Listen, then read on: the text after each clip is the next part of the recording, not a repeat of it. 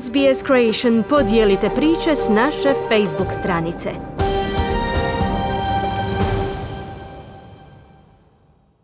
Slušate radio SBS na hrvatskom jeziku. Ja sam Mirna Primorac.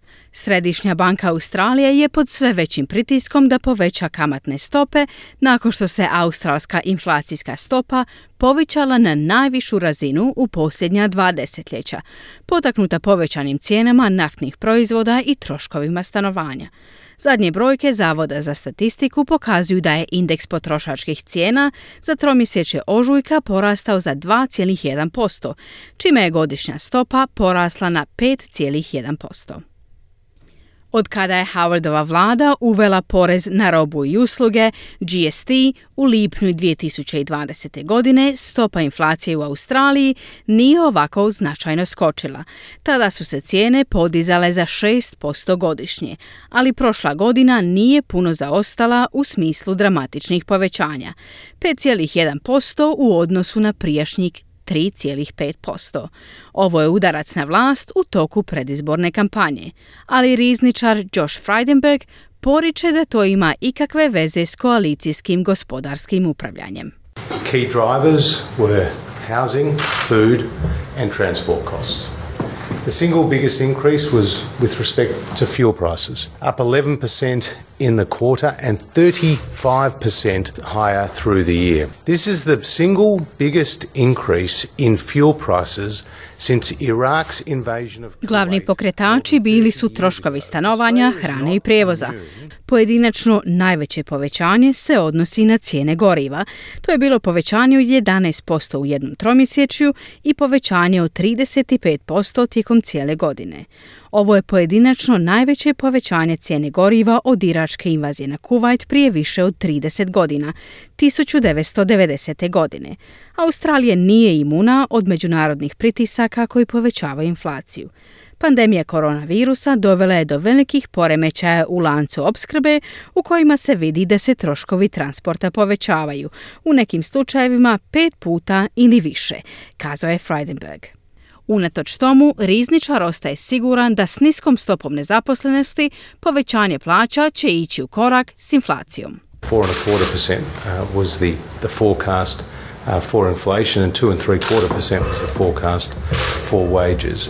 The expectation in the budget was that inflation would then come down to 3% in the next year and that the wages would increase to 3.25%. 4,25% bilo je predviđeno povećanje za inflaciju i 2,75% za plaće. U proračunu se očekivalo da će se inflacija u idućoj godini spustiti na 3% uz povećanje plaća na 3,25%.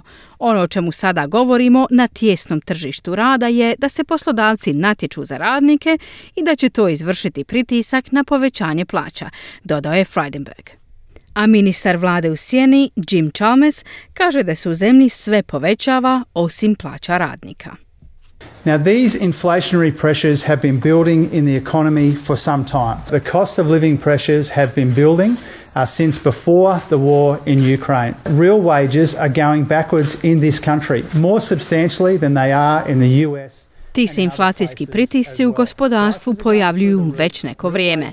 Pritisci troškova života rastu i od prije rata u Ukrajini. Plaće idu unatrag u ovoj zemlji.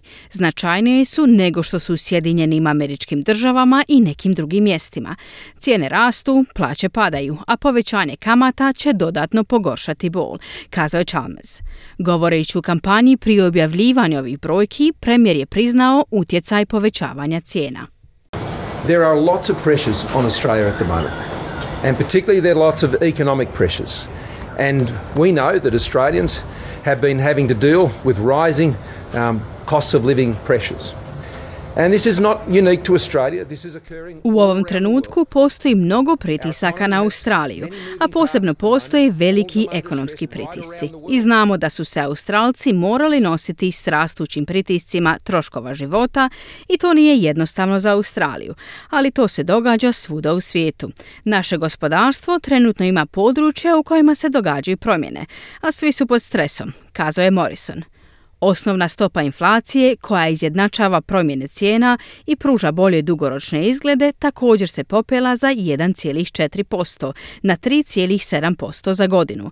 To je prvi put od 2010. godine da je stopa iznad ciljanog raspona Središnje banke od 2 do 3%, a to će povećati pritisak na Središnju banku da podigne novčanu stopu s rekordno niske razine od 1% kada održi ključni sastanak odbora sljedeći tjedan.